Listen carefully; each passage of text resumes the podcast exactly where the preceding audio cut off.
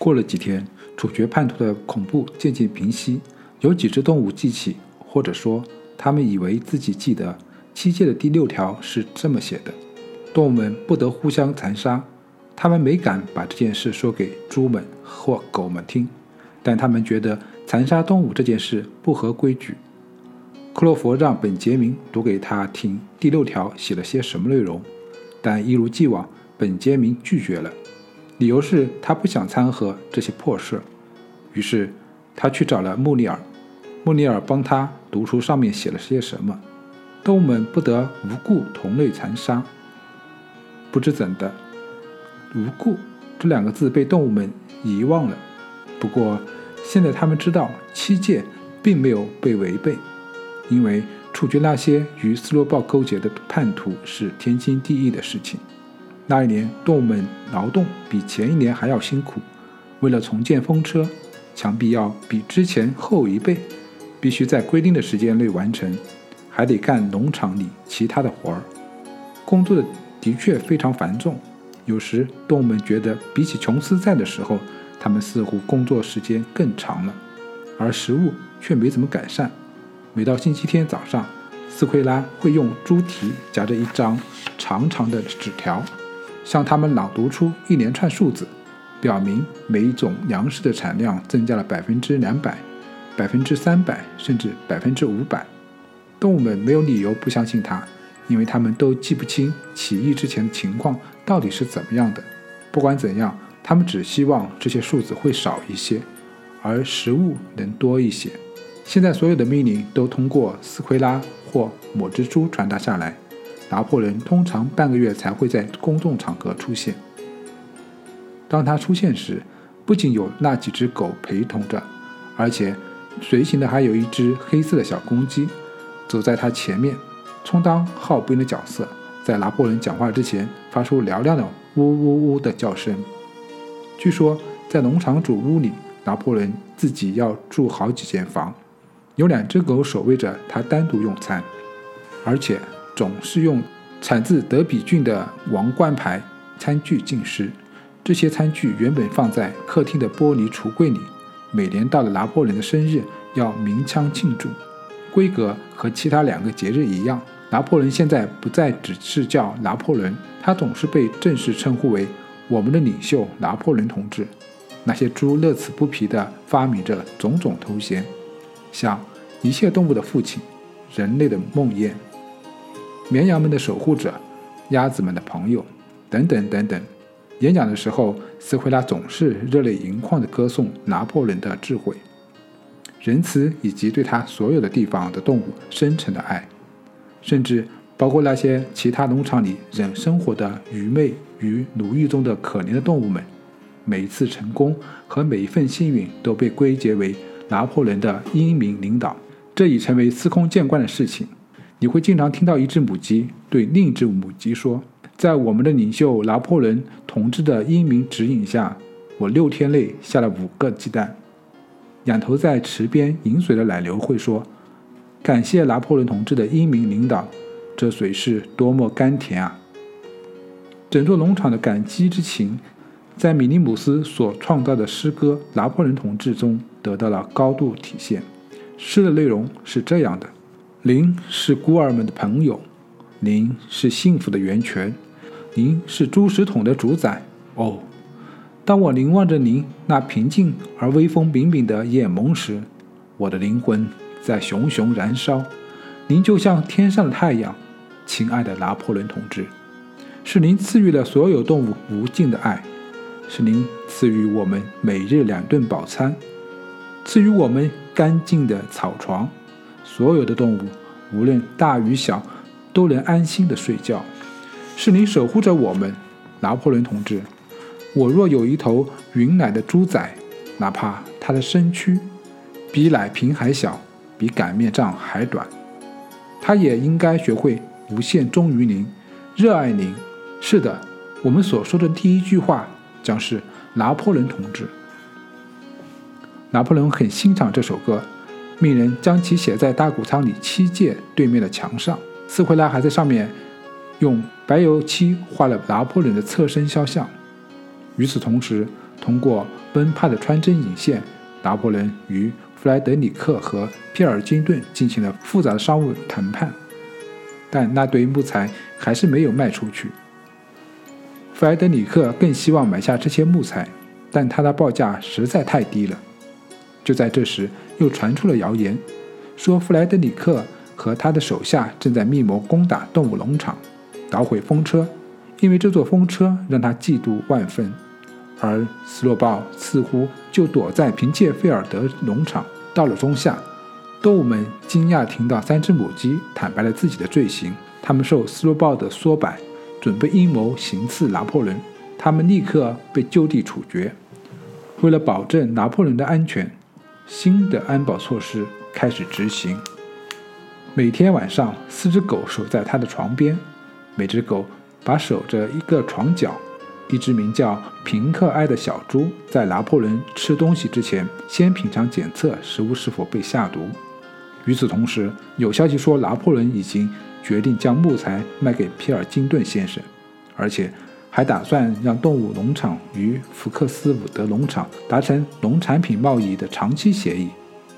虽然拿破仑与皮尔金顿先生的一切交往都是通过温帕在传播，两人却几乎成了朋友。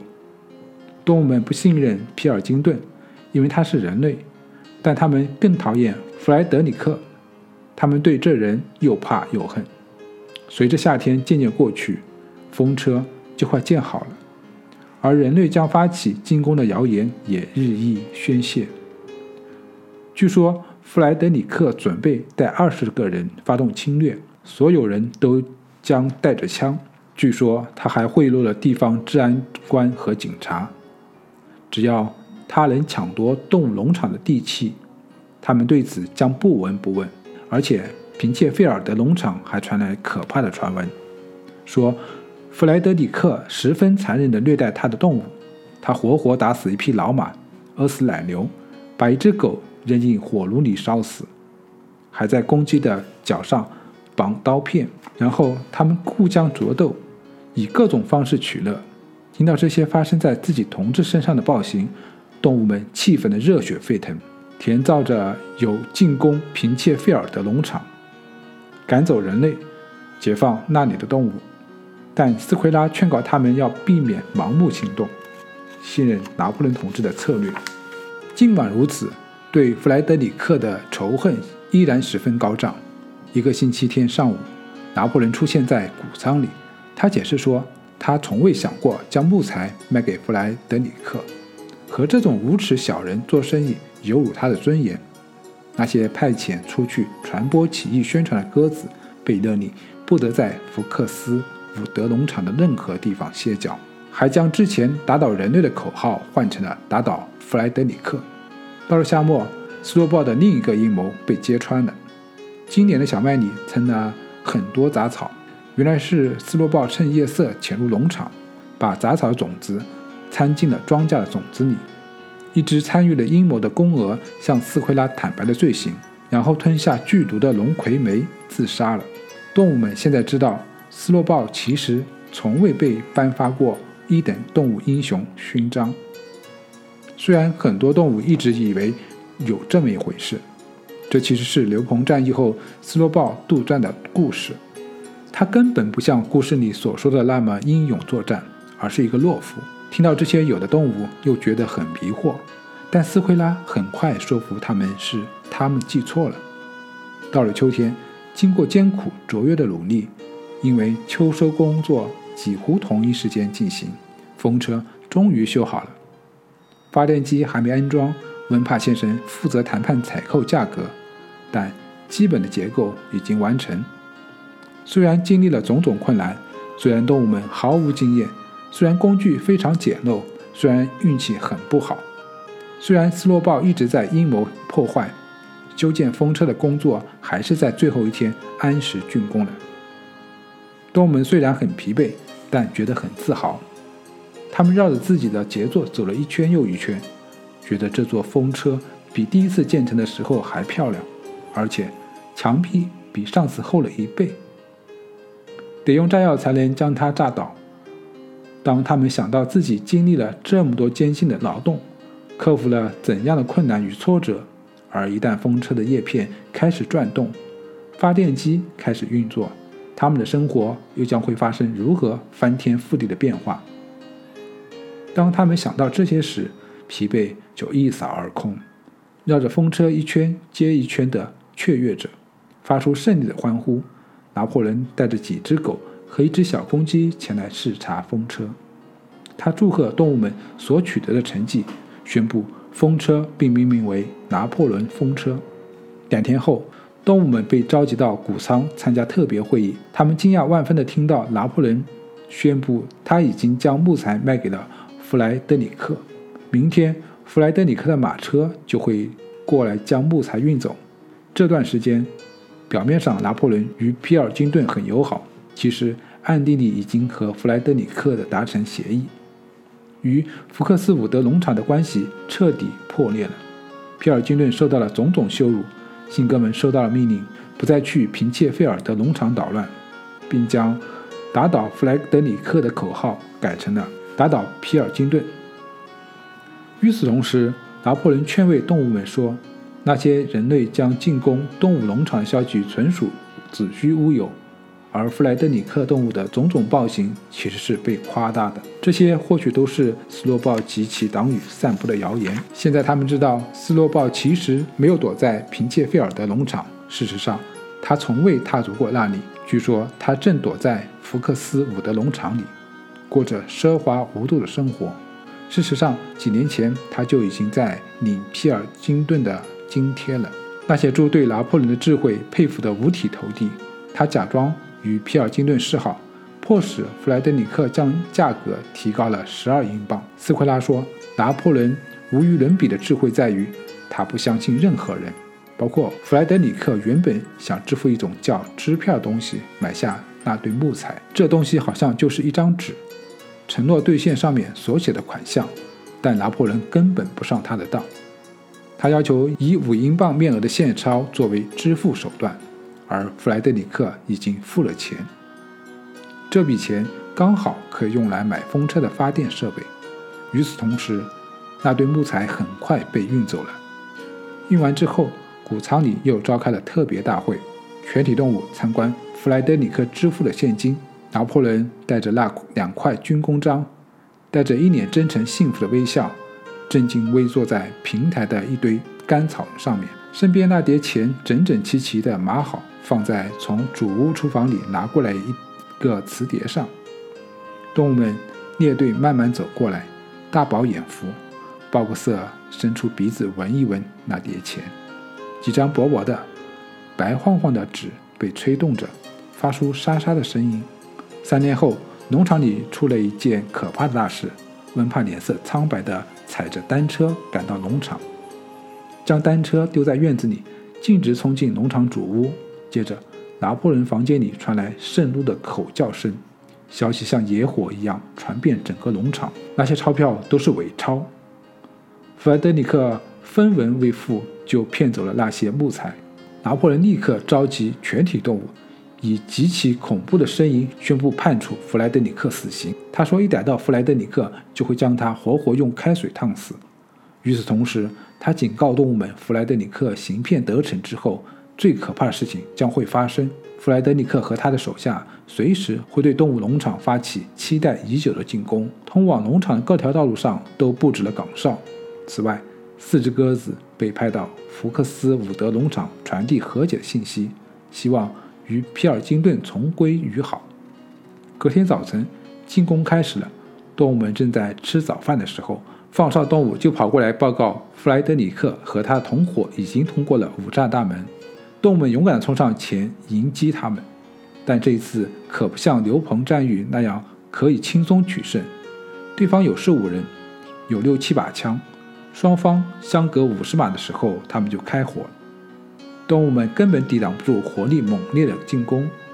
虽然拿破仑和鲍克瑟努力组织他们抵抗，很快他们就只能撤退。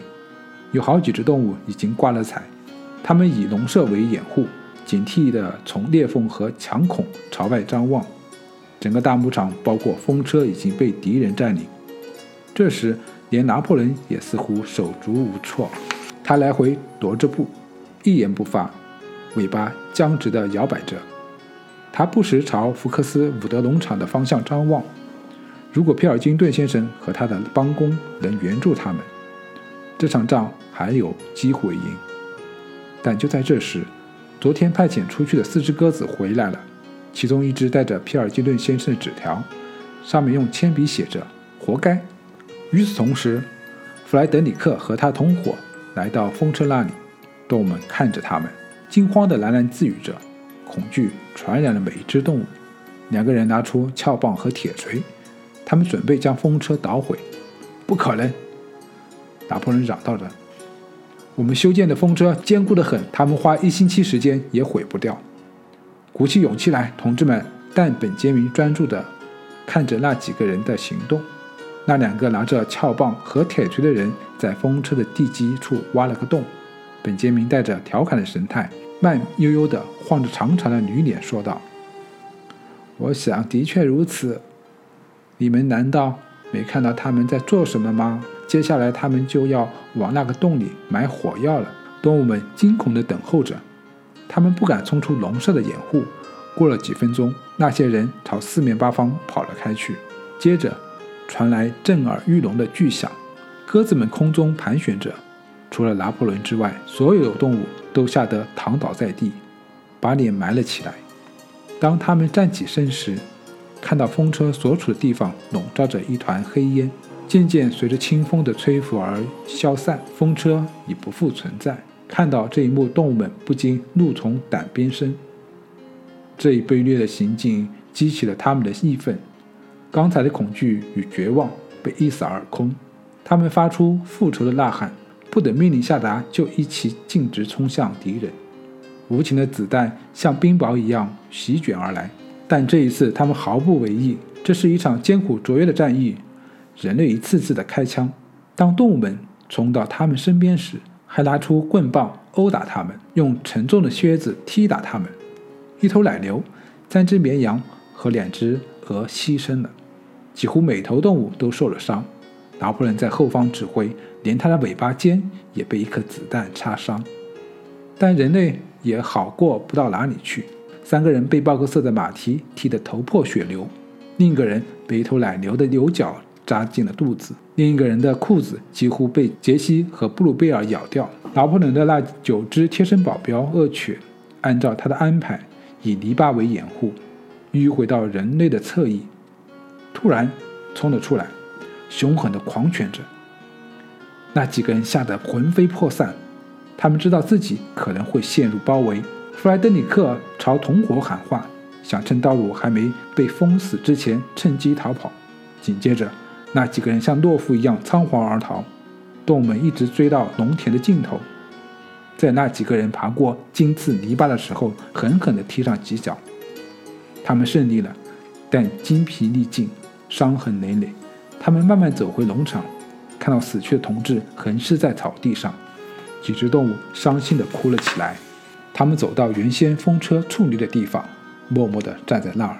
是的，风车没有了，他们辛辛苦苦的劳动成果化为乌有，连底基也几乎被炸平。这一次，他们不能像上次那样利用倒下的石头重建风车，因为这一次连石头也被炸没了。爆炸的威力将石头炸到几百码外的地方。似乎风车根本不存在过。他们走进农场时，斯库拉蹦蹦跳跳地朝他们走来，晃动着小尾巴，满意的微笑着。刚才战斗的时候，他不知道跑哪儿去了。动物们听到农舍那边传来枪声，干嘛要开枪？